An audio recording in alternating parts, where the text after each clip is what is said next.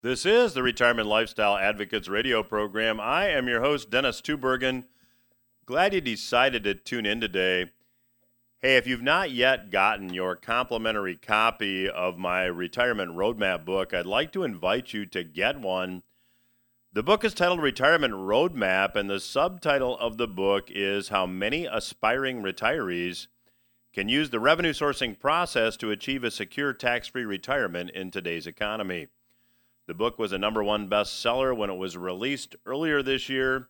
Uh, for those of you that supported the book, again, thank you. Uh, but if you're planning for retirement, I would like to offer you a complimentary copy of this book. Go to roadmap to retirementbook.com, roadmap to retirementbook.com, and request your free copy. It will give you a perspective and strategies to consider uh, in today's economy to uh, help you succeed in, in your planning. So, again, roadmap to retirementbook.com to get your complimentary copy of the book. Now, in this segment, I want to talk about a couple things. I want to talk about the economy and employment. I want to talk about how the Fed policy has also created a wealth gap, and that wealth gap is getting wider. This is really an important thing to understand as you're planning for retirement. So let me start with the economy. It's it's my observation, and I am not a trained economist. I believe that may give me an advantage in my opinion. But on a real basis, adjusted for inflation, it is now evident to me that we're in a recession. Now, we won't know if that's the case officially for a bit, but presently the Bureau of Economic Analysis suggests that the economy is growing at a very anemic 1%. Now, economist John Williams, who's been a past guest here on the program, who actually has the website shadowstats.com, and there's a lot of terrific information on the website. I would encourage you to check it out. Mr. Williams tracks economic data using calculation methodologies that are no longer used. Should come as no surprise that over the years, as uh, maybe economic data is not as favorable, that the, re- the methodologies used to calculate this data are changed so that the reported data becomes more favorable. Well, Mr. Williams, going back and using methodologies that were used in the past to track economic growth, says we are now experiencing negative economic growth, which is the definition of a recession. Now, we have this strange thing going on, this strange phenomenon. Despite the weakening economy, Americans are now quitting their jobs at a record rate. 4.3 million Americans quit their jobs in August. Now, all this is sourced if you go take a look at the Portfolio Watch newsletter from last week, and you can get that newsletter for free by visiting retirementlifestyleadvocates.com, and I would encourage you to check that out as well. But this 4.3 million Americans who quit their jobs in August is a record high, and it is it's a record high by a long shot. Now, what I'm about to say is not a mistake. From April to August, 20 million Americans quit their jobs. Now, why is that? 20 million Americans quit their jobs from April to August. Well, the, the, there's a story on uh, Yahoo News that says that 4.3 million Americans quit their jobs in August, but many, according to the article, bolted to take advantage of 10.4 million job openings, often at higher pay. Well, certainly some of these quits, if there's a little more than 10 million job openings and 20 million Americans have left their jobs voluntarily, you can attribute perhaps half of these quits to people moving from one job to another, perhaps to work remotely, perhaps because the working environment is more favorable, maybe because they're just making more money. But that doesn't explain the other 10 million. So we have to ask what is the rest of the story? Well, in my view, part of the explanation lies with the enhanced unemployment benefits that, that were awarded very liberally. From April to August, during the time frame that we're discussing, many workers could collect about $1,000 a week for sitting at home on the couch. No, I'm not saying this is the motivating factor behind all these quits, but certainly it contributed to the record number of quits. Given a choice between collecting enhanced unemployment benefits of about $1,000 a week or going to work and making $1,000 a week or perhaps less, many workers, understandably, made the latter choice. Now, Chris Markowski commented on this. Chris is the host of a podcast titled The Watchdog on Wall Street. And this is what he said, quote, "Nobody wants to work. It's everywhere. No one has any workers. The government basically started universal basic income when they sent child care tax credits to individuals. Now, there's one other factor that Mr. Markowski points out. He said, We're already in an unprecedented labor market, and now we've got a vaccine mandate on private employers which will add to the worker shortage. Now, this is obviously the elephant in the room. And regardless as to how you feel about the mandate, regardless as to what your own vaccination status is, here's the fact. There are many workers who aren't going to get the vaccine under any circumstances, and they'll quit their jobs rather than get the vaccine. So that is another drag on employment. Now, these labor factors, regardless again as to how you feel about them or where you come down on it, the reality is they're just not going to help the economy recover quickly. And I think it validates my view that we are now in a recession. And I think at some future point in the not too distant future, we're going to find that that is the case. Now, let's go back to these enhanced unemployment benefits. Let's go back to these child uh, care tax credits. Let's go back to all this money that has been distributed by the government. Well, how has this been funded? Well, it's no secret that the Fed has been creating currency at a record pace. In fact, it's obvious when you look at the wealth gap that the higher earners, the highest earners, the wealthiest Americans have benefited most from Fed policy. There was an article on Business Insider this past week that said the top 10% of Americans now own 89% of stocks. It's never been that high. The top 10% own 89%, we might as well say almost 9 out of 10 shares of stock. According to the Federal Reserve's own data, the top 1% hold 54% of corporate equities, meaning corporate stocks, and mutual fund shares.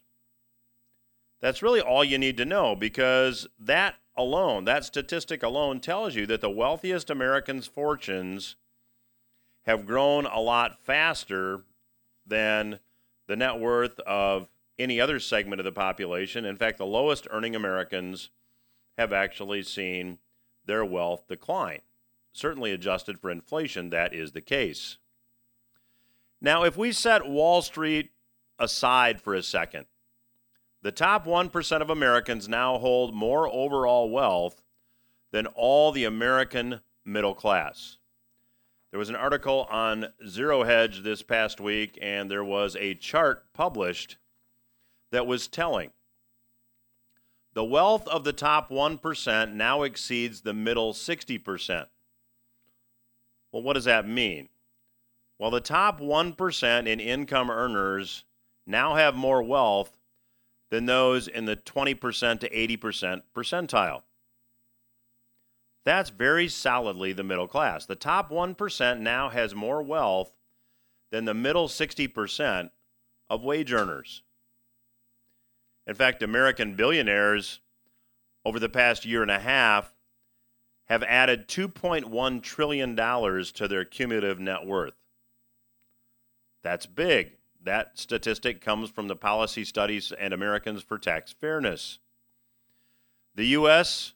created 100 new billionaires over the past year and a half, going from 614 to in, in March of 2020 to 745 in October. And the bottom 90% of Americans saw their stock holdings drop to 11% of all stocks. The bottom 50%, about a half a percent. The poverty rate, according to the Census Bureau, ticked up 1% from 2019 to 2020, and median household income also shrank by 2.9%. Again, that's according to the Bureau of Economic Analysis. So we have this, what I believe is going to be a perfect economic storm. We have the wealth gap widening, we have real incomes declining, and as I'll talk about with my guest today, Simon Popple, the inflation genie is out of the bottle. It's my belief that if you use traditional retirement planning strategies to try to achieve your retirement goals, you may fail. That's why I'm offering an additional resource to all of our listeners. It's the Retirement Roadmap book. If you're just joining me, you can go to the website roadmaptoretirementbook.com and request your copy of the book. Again, the website is roadmaptoretirementbook.com. Just let us know where to send your copy of the book. We'll send you a copy of the best selling book as well as some bonus information. Again, roadmaptoretirementbook.com is that website. I will return after these words with my special guest, Mr. Simon Popple. Welcome back to RLA Radio. I'm your host, Dennis Tubbergen. Joining me once again on today's program is returning guest, Mr. Simon Popple. If you are a longtime listener to RLA Radio, you probably uh, recall that Simon is the publisher of the Brookville Capital Intelligence Report. Uh, his website is brookvillecapital.com. And uh, his work and his publication is devoted to helping people invest in commodities. And given the world in which we live, uh, I thought having Simon back on the program would be especially timely. So, Simon, welcome back to the program. Thanks. Great to be here. So, Simon, maybe before we get into uh, you know actually in, in investing in commodities, we should uh, take a step back and just take a look at uh, the world at this point. and uh, certainly uh, here in the United States, uh, inflation is more than noticeable. And uh, you're joining us today from the UK, and I've been reading some stories there about energy costs and fuel costs. Uh, seems like the inflation genie is out of the bottle. Yeah, I know. I, I think that's very true. And um, normally, when the inflation genie pops out of the bottle, uh, interest rates are increased and um, uh, you know the genie is put back in the bottle. I think what the big kind of question mark is at the moment is because debt has increased so dramatically over the past few years. Uh, you know, to what extent can they increase interest rates? Um, because um, uh, obviously, if you increase interest rates, your debt becomes more expensive, and um, uh, you know, on the one hand, yes, you bring down inflation, but on the other hand, uh, you've got to then find the money to uh, to cover the the escalating debt, debt cost. Simon, it just seems to me that um, you know the, the central banks all around the world. I mean, I obviously follow the Fed being here in the states, but you know it, it seems that they're in a no-win situation. We're either going to have uh, massive inflation, perhaps even hyperinflation. Some would argue we're on that path or we have you know debt defaults and a severe deflationary environment that you know will rival or maybe even exceed the 1930s. So. Um, what's the path forward here for central banks, and, and is there a way to avoid one of those two outcomes, in your opinion? Um, I don't think there is really. Um, I, I, think that uh, they're in a, a, horrible position. I, th- I think that um, uh, the the most palatable for them is probably inflation because if you have inflation, then you can bring down the debt because you're paying people back with dollars that are worth less than um, you know what you borrowed in the first place. But that's that's not a long-term strategy because you know the next time people lend money, uh, rather than you know, it's a bit like you know if, if you lend someone enough money to buy ten bottles of wine, but they pay you back with enough money that you can only buy five bottles of wine. then the next time you you lend them money, you're going to make sure that you've got an interest rate that that means that you should get at least five bottles of wine. Uh, uh, sorry, ten bottles of wine. And I, I think that um, inflation, you know, can work the first time round, but I think they're going to have to uh, think of a way of um, making sure that you know this doesn't happen again. And uh, I think the only way they can do that is is to to you know to cut expenditure, and um, that is going to hurt people a lot. So Simon, it just seems to me that uh, you know that, that that that's very logical. That that you look you uh, you you can't have hyperinflation because we we now have really the lower income earners all in, in many countries around the world are now trying to figure out if they pay rent or they buy fuel or they buy food and and and you know when that choice uh, becomes reality, you get the populace that becomes uh, qu- quite upset. There's a lot of social unrest, and I think we're we're seeing that now. Um, do you really think that the politicians around the world have the um, the, the discipline or the fortitude to to be able to cut back spending before we have a hyperinflationary outcome? Um, look, uh, they, they, have got a lot of power. Um, whether or not that is used uh, in the best interest of, of the greater population is another is another question. You know, unfortunately, we just don't know. Um, but uh, you know, they, they certainly have power. Um, but you know, I, I, I think the big question really is, um, you know, how they use that power, and I, I think that they will be able to, um, to an extent, and I'm, i have to be careful what I say here. But, you know, to an extent, I, that they may be able to um, control certain prices, but you can't control all prices. You know, we're living in a capitalist society, um, so you know prices are met by supply and demand.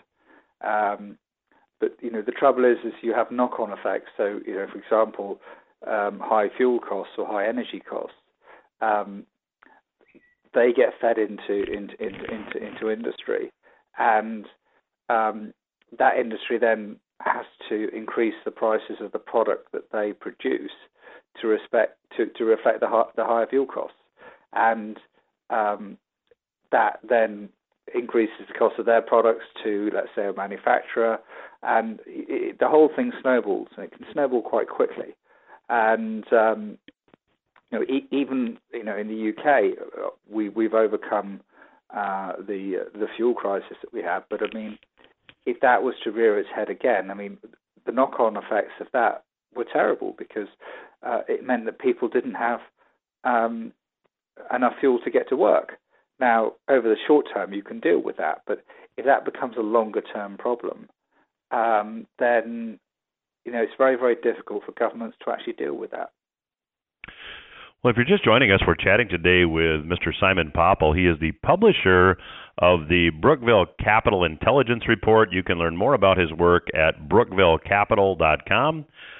So, Simon, is it your view that uh, we are we are in recession or, or heading that way? How would you come down on that question?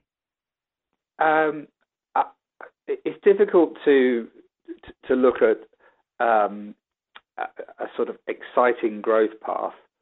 Uh, headline, it could look quite good because you've got inflation. So, um, you know, sales revenue is bound to go up because of inflation. So, I, I think initially it could look like a very nice recovery from uh, the pandemic and and from from the world we live in at the moment. But as as inflation rears its ugly head, then um, people's purchasing power will go down. So the sort of the the higher revenue, perhaps the higher earnings and things like that of the past, um, could feel pretty good uh, for a short term.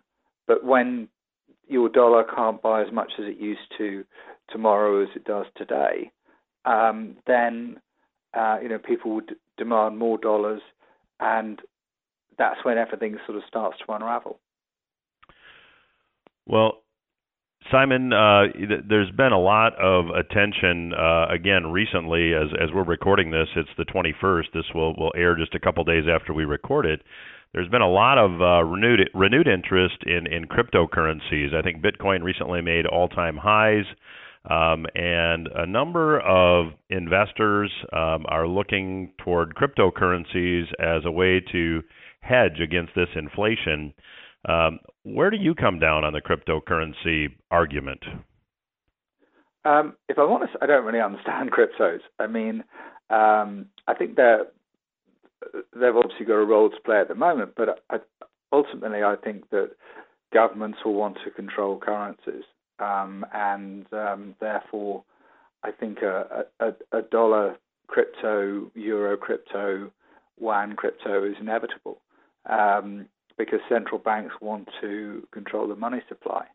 And you know, people have said, "Oh well, you know, they're um, uh, cryptos are different. You know, you you can't trace them and everything like that. But uh, recently, you know, governments have proven that they're actually quite easy to trace, and um, obviously, you know, they're digital, and um, so you know, I, I, think the technology is amazing, but um, the extent to which they remain independent, um, you know, I really don't know. And and uh, I think it was Paulson said that you know uh, cryptos are a limited supply of nothing, and um, I'm not saying he's right, but I mean it's a very, um, you know, uh, it, it's such a new area that a lot of people are scratching their heads and sort of wondering what's going to happen. But I think that if if cryptos do start to hurt um, the U.S. dollar and and other currencies um, managed by central banks, uh, I don't think central banks will have a huge amount of patience with them. Well, Simon, for our listeners maybe that are not familiar with your work, um, and you can learn more about Simon's work at brookvillecapital.com. Talk a bit about the Brookville Capital Intelligence Report and what it is you do. And in the next segment, our listeners are going to want to stay tuned. We're going to talk about uh, you know what you're advising your subscribers, but but share with the listeners a bit about what it is that you do. Well, I really specialize in commodities. I like commodities because you can't print them. And the world that we live in, um, you know, I think that having some gold or silver um, and other commodities is very, very important. And um, what I really do is I look at uh, companies in uh, Canada, the US, and Australia, and um, look at companies that I like in the in those markets, um, and um, you know, really try and guide investors um, as to you know really what I'm doing, and, and therefore perhaps what they may may want to think about doing um, in terms of uh, you know allocating capital to to commodities. Well, I'd encourage the listeners to check out Simon's website at brookvillecapital.com. In the next segment, we will talk with Simon about what he's advising his subscribers and a bit more on uh, why he thinks commodities are important. That's when RLA Radio returns after these words. I'm Dennis Tubbergen. You're listening to RLA Radio. My guest today, joining me from uh, his offices in the UK, Mr. Simon Popple. Uh, if you're just joining us, uh, Simon is the publisher of the Brookville Capital Intelligence Report. You can learn more about his work at brookvillecapital.com. And Simon, you said something as we closed the last segment that uh, I thought was great. Um, you can't print commodities, and that's why you like commodities. So Let's start with the very basics, if we can, and then we'll kind of narrow it down and, and give our listeners some uh, some some ideas that will hopefully benefit them. Um, talk about for somebody that's not familiar, what what are commodities, and, and, and can you give us some examples of, of what they are, and then we'll get into maybe how you can invest in companies that could benefit from a rise in price from commodities. No, sure. Well, I mean, commodities. Uh, you basically use commodities in, in everyday life and um, you know they're incredibly important. Um, they range anything from you know the cereal you have in the morning, your cup of coffee, um, through to you know hard commodities like gold and silver and um, uh, cobalt, lithium, uh, iron ore. You know, basically, uh, uh, you know, as you said at the top top of the show, you can't print them, and that's one of the things I like about them because um, uh, in certain instances, like gold and silver, you know, it, they've been around for uh, thousands, if not millions, of years, and um, technology has improved dramatically in terms of being able to find them. For example, you've got things like drones that uh, weren't around uh, you know, several years ago, uh, which means that you know people can explore on a far more cost-effective basis than than they used to be able to do. Um, and so, you know, commodities really are you know an interesting area because they're finite in terms of uh, their their supply. You do need to find them, and uh, especially with the way the world is, is sort of developing uh, more towards clean energy, uh, electric vehicles, and things like that.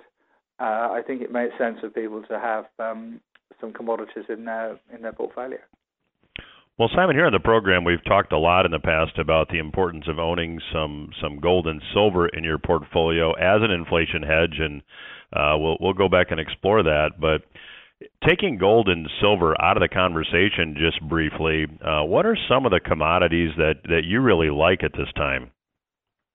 Well, uh, let, us sort of break the market down into different segments. I mean, uh, electric vehicles, uh, the way the world is is shaping up. You've got things like lithium, uh, cobalt, um, graphite is uh, is quite important for uh, the uh, anode in the batteries, um, and uh, so you know I like those commodities. Uh, I, I wouldn't go crazy about them, but I like to have fingers in those pies because if if if the EV market takes off, then having a lithium or cobalt or nickel or graphite company um, could could do very well. Um, looking at other sectors, uh, my neighbour, who is probably the greenest person I know, uh, I said to him, "What do you think the greenest form of energy is?" And he actually said uranium, you know, nuclear. And so, I think that there's going to be a lot more nuclear power. So, you know, therefore, I think uranium. Obviously, you know, we've seen the uranium price recently. I mean, it's going going through the roof. But I think uranium is a very interesting market. And then you've got rare earths and uh, you know, various other commodities as well, which um, you know they're not called rare for, for, for no reason. You know they're they're, they're very difficult to um, to find um, in in the kind of commercial quantities that you need to uh, to make production viable. So I think that there there's having ex- exposure to a broad basket of commodities could be, um, you know, a very attractive way of um, uh, sort of getting exposure to all the exciting developments going on in the world. So, Simon, for our listeners maybe that are not familiar with the, the, the rare earths and uh, you know what the industrial application is, could could you fill them in? Yeah, sure. I, I mean, uh, clean technology is um, becoming more and more important um, with you know climate change and, and everything like that, and and uh, rare earths are uh, increasingly used uh, in different parts of, of the, the, clean tech world, and um, so you know having some clean tech uh, exposure in your in your portfolio through a tangible commodity rather than just perhaps investing in clean tech companies uh, I think is you know is quite important. So Simon, if, if if we have a listener that says, okay, this all makes sense to me, um, I, I should have some exposure to, to lithium and cobalt and, and nickel and graphite and uranium and rare earths. Um, what's the best way for someone to get that exposure in their their, their retirement investments? Well, a, a lot depends on on their uh, appetite for risk and um, and also reward because um, explorers uh, uh, are the sort of the highest risk uh, element of the market. So you could look at companies exploring for those commodities that perhaps found some already, but they want to find more. Um, but that's that's high risk stuff. But you know the returns can be fantastic. Um, if you want to be lower down the risk curve, then you probably want to be looking at someone who's uh, you know developing uh, a resource they've already found. So they're not really looking to find a lot more um, lithium, cobalt, nickel, whatever it is, but they are more focused on um, uh, taking what they've got into production. And at the lower end of the scale, which is still you know considerable risk, you've then got the producers who are producing that commodity, and um, you know, on the one hand, uh, you know, you've got the risk of, of mining and, and production, but you've also got the risk of the commodity price itself, because if um, if, if the EV market doesn't take off, then you know what are you going to do with your lithium? And um, uh, even though a lot of these products have got alternative uses, if you've got a very high grade um, manganese or high grade graphite that is suitable for EV batteries, then using that on a, a sort of a lower um, application won't um, enable you to sort of demand the sort of premium prices that you would get from something like uh, electric vehicles. So, um, you know, it's it is a risky market. You mustn't sort of uh, assume that it isn't because it is. But um, you know, the returns can be very exciting, and uh, as I say, you can't print commodities. So, uh, I think that you know, if you've got a, a diverse exposure to them, um, and you know you, have picked the right companies, um, you know you can have a lot of fun. If you're just joining us, we're chatting today with Mr. Simon Popple. He is the publisher of the Brookville Capital Intelligence Report. You can learn more at brookvillecapital.com. So, Simon, take somebody who's listening to this that maybe is um, aspiring to a, a stress-free retirement. They're concerned about inflation. Uh, they they want something to hedge uh, inflation risk. Um, would you suggest that they look more at the traditional inflation hedges of, of, of gold and silver, or should they diversify with some of the other commodities that we've been talking about? Yeah, well, I mean, stress-free retirement. You know, good luck with that. But um, I think a lot dep- a lot depends on um, you know how much money they've got, and uh, you know, that, as I say, their appetite for risk. Um, if, if, they are looking at uh, lower risk, then um, unfortunately, you know, there's no perfect hedge for for inflation. Um, but um, you know, what they can do is look at historically what what has happened. By all means, get in touch with me, and I can send you some information um, on uh, you know what's happened historically to various asset classes. And um, you know, I, I, think you just hope the history broadly repeats itself. Um, but yeah, I, me personally, I like to have a diverse exposure. I don't want it to be purely to gold or silver or um, you know other uh, commodities which are which are purely for um, uh, you know hedging inflation. I, I, I, like to have exposure to to other areas as well. So, you know commodities for uranium and um, electric vehicles and things like that. So um, you know I, I, I think that people if, if they want a bit more risk, then have a few more commodities. But if they if they really don't want to have any risk at all, then um, or not any risk, risk at all. But if they if they want to be at the lower end of the risk curve, then um, you know perhaps having some physical gold, physical silver in storage um, is, is is perhaps more what they're you know what they're interested in. But they really need to you know discuss things with their uh, financial advisor to to work out you know what is best for them. So Simon, I'd love your take uh, moving ahead on uh, gold versus silver, and, and and which of those metals you think has more upside potential.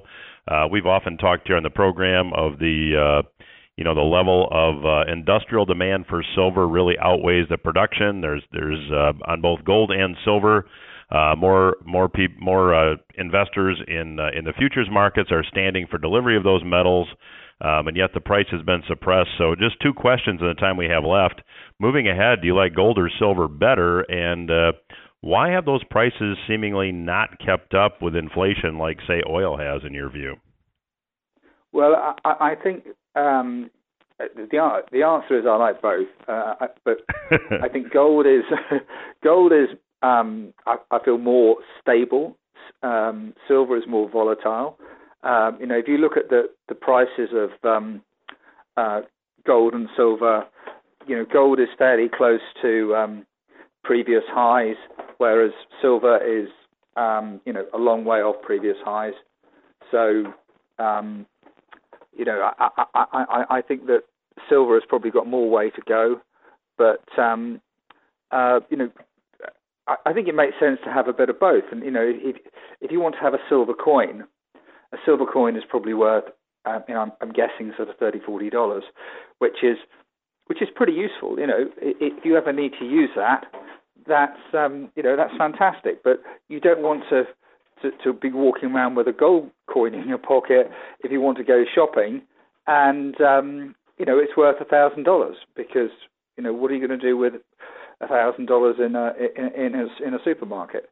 Um, but you know, going looking at them from an investment perspective, I, I think that um, I like I like silver because it's got more uses, um, but it is incredibly volatile. You know, and if you look at what happens with the silver price, um, you, you, know, it, it, it's it's suitable for some investors, but if you're if you're retired um, and you look at it on a daily basis, you know, it, it could be quite traumatic. Well, my guest today has been Mr. Simon Popple. He is the publisher of the Brookville Capital Intelligence Report. You can learn more at brookvillecapital.com. I'd encourage you to do that. And uh, Simon, always a pleasure to uh, catch with up, catch up with you, and have you on the program. And uh, love to have you back down the road. Thank you for joining us today. Really enjoyed it. Thank you very much. We will return after these words. I am Dennis Tubbergen, and you are listening to the Retirement Lifestyle Advocates radio program. Thanks again to Mr. Simon Popple for joining me on today's program. This past week, I was reading an article by, authored by, I should say, past guest here on the program, Mr. Jeffrey Tucker. He writes for the Brownstone Institute. And it was an extremely well done article, and it addresses the root cause behind some of the shortages that we are now seeing. And I wanted to share it with you. We are certainly in a different world. And as I talked about in the first segment, if you use traditional retirement planning strategies to attempt to achieve your retirement goals, it's my belief that you may fail. And I'd like to offer you a resource to give you some a different perspective. Uh, the book is Retirement Roadmap. The subtitle is How Many Aspiring Retirees Can Use the Revenue Sourcing Process to Achieve a Secure Tax Free Retirement in Today's Economy. I'd love to send you a complimentary copy of the book. All you need to do to request the book, and I'll send you some bonus information as well, is visit roadmaptoretirementbook.com. The website again is roadmaptoretirementbook.com, and I'll be very glad to send you a complimentary copy. Back to Mr. Tucker's article, it was titled The Rationing is Already Here. And he starts the article by relating an experience that he had in a liquor store of all places. He asked the clerk, who happened to also be the owner of the store, for pomegranate liqueur. The owner's response was, I don't have anything. I can't get anything. I can't even get bourbon. Everything is running out. The store owner went on to explain that distributors come to visit him, but always with bad news. They don't have anything to sell. So, why are they visiting the store? Well, it's their job. They're making the rounds, but they don't have product to sell. So, Jeffrey asked the question how long before we face government imposed rationing? And he points out that it's already here. Pennsylvania and Virginia have state run liquor stores. These states have imposed buying limits on bottled liquors, two bottles a day. If you're having a big party, plan in advance or lower your expectations, which has become a commonly used phrase today. Well, Jeffrey asked the liquor store owner what he saw as the problem. And the liquor store owner interestingly said it's about clogging at the ports. It was his opinion that the product is there, but no one can get the product. And it's not just the finished product, he said it's the bottles that the breweries and distilleries need just to package up their product and sell it. So the product just sits there in barrels, waiting and waiting. And meanwhile, everybody is losing money. Now, a lot of these bottles, he related, come from Mexico or overseas, which accounts for even why products made in America are still sitting on the shelves of manufacturers. The supply constraints are pushing up prices alongside rising demand stemming from the floods of money pumped out, pumped out by the Fed, as Mr. Tucker says, to back outrageous spending by Congress. We can probably all agree with that. The liquor store owner also said there's a labor problem. We talked about this in the first segment of today's program. The owner of the store was working the cash register, and he was the only person in the store, and he has been working from 9 a.m. to 10 p.m. every day. Tucker says, Remember how business owners are supposed to get rich and hire other people to do their work? Well, it's not exactly working out that way. He has a now hiring sign on his window, and he hires people, but he can't keep them. He says they walk out suddenly and don't come back. There are no new ones to hire. If someone does stop by, they make outrageous salary demands, and then when he thinks about hiring them, he's found that they fail the background checks that are required in his industry. Mr. Tucker asked the business owner why he thought this was. Why is there a labor shortage? And the business owner said that the lockdowns just showed millions of people they can get by without working. The government dumped money into their bank accounts. Young people moved home or rented three bedroom apartments. They stuck six people in there and share, shared the rent and discovered they can live cheaply. And they have even more money than they've ever had when they were working. And that was his analogy, analysis. So, where are we at presently? Well, Mr. Tucker, and I happen to agree with him, said that we are really facing the perfect storm, and it's hitting from every direction. Inflationary pressure is driving up prices of basically everything. Ports are clogged. Laborers have dropped out, as I related in the first segment. 4.3 million workers quit their jobs in August alone. The flow of goods is slowing more by the day, and consumers are starting to notice.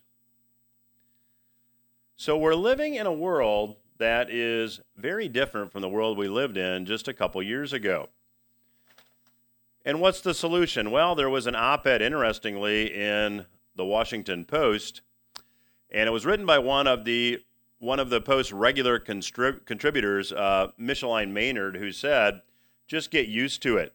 We've got to lower our expectations like people did in the 70s when they needed to have gasoline, like they did in the 40s when food was rationed and in the 20s when housing was rationed. So expect more of the same. Well, I think for many of us, this is a disturbing world. And for those of you that are planning for retirement, it's even more alarming. That's why I'd like to offer you an additional resource. Uh, if you're just joining me, the Retirement Roadmap book is being made available absolutely free of charge uh, for the rest of October. If you'd like to get a copy of the book, just visit roadmaptoretirementbook.com. That's roadmaptoretirementbook.com, and I'll be very glad to get you a complimentary copy out along with some bonus material. Again, the website, roadmaptoretirementbook.com. And if you'd like to go back and listen to any of the podcasts, any of our radio programs, you can download the RLA app by visiting the App Store and searching for your RLA. That's Y O U R R L A. Type it in all as one word. You can download the app and get access to all of our podcasts and other free resources as well. That's the program for this week. Hope you got something you can use. I'll be back again next week.